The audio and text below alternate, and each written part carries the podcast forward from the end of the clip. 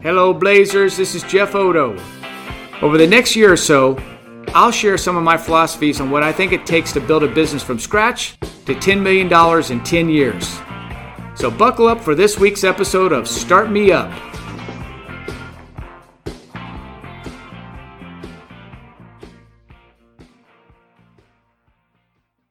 This week, let's talk about a creative and effective way to find a new night manager.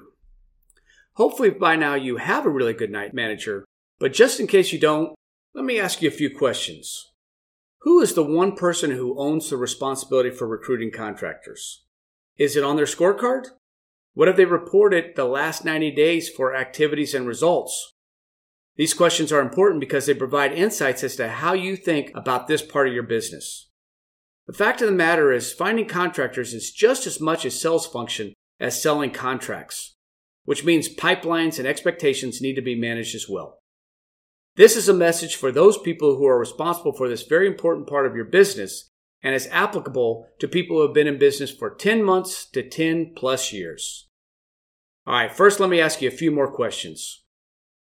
How much annualized top line revenue do you think the average small contractor is doing prior to working with, not for, but with Citywide? How much of that do you suspect is dropping to the bottom line, as in, you know, the owner benefit? How many hours per week do you think these small independent contractors are working? And one more, how many of them do you think are fulfilled? How many do you think that they are actually doing what they do best and really enjoying their job? Well, I suspect most contractors you talk to are working more hours than they prefer, and they are not making the kind of money they want regardless of how much money they're making. My guess is the dream of driving a Ferrari and working 20 hours per week probably hasn't come to fruition for them, which provides you an opportunity. All you need to know is which contractors are being fulfilled and which ones are not. So, allow me to elaborate.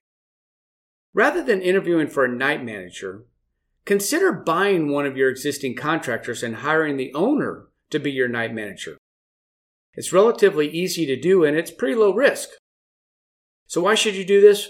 Well, because there is a possibility that a significant percentage of the contractors who you are already working with or considering adding to your team are not happy doing what they do. In fact, I would go as far as to say they would be much happier working with you as a night manager with an auto allowance, healthcare, and a salary plus a small bonus for their performance. The only thing standing in the way of you recruiting a highly skilled person to be your future night manager is their business. And that's where you come in. When talking to contractors, consider asking them variations of the questions I asked above and challenge them to do some soul searching to see if they'd be happier selling you their book of business and coming to work with you as an employee. I'm not talking about buying your own accounts. I'm talking about buying their book of business outside of Citywide. It can be a win win for sure. From your perspective, you get a new, well trained employee and you get some new accounts that are typically very cheap to buy.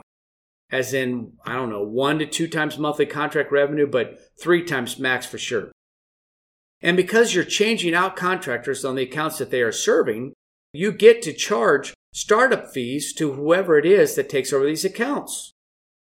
From the IC's perspective, their quality of life is much better because they're making more money and doing what they do best.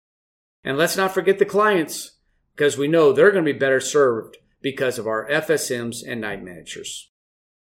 All right, if you like this idea, all you need to do is start asking your best contractors. Add it to your script, don't leave it to memory. You're wearing multiple hats, and the goal is to always run each position as if you are going to hire someone to replace you tomorrow.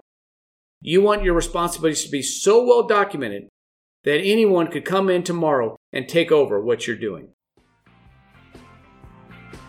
Thanks for listening to Start Me Up. I hope that you'll talk to your team about what you learned today and implement something specific between this week and next.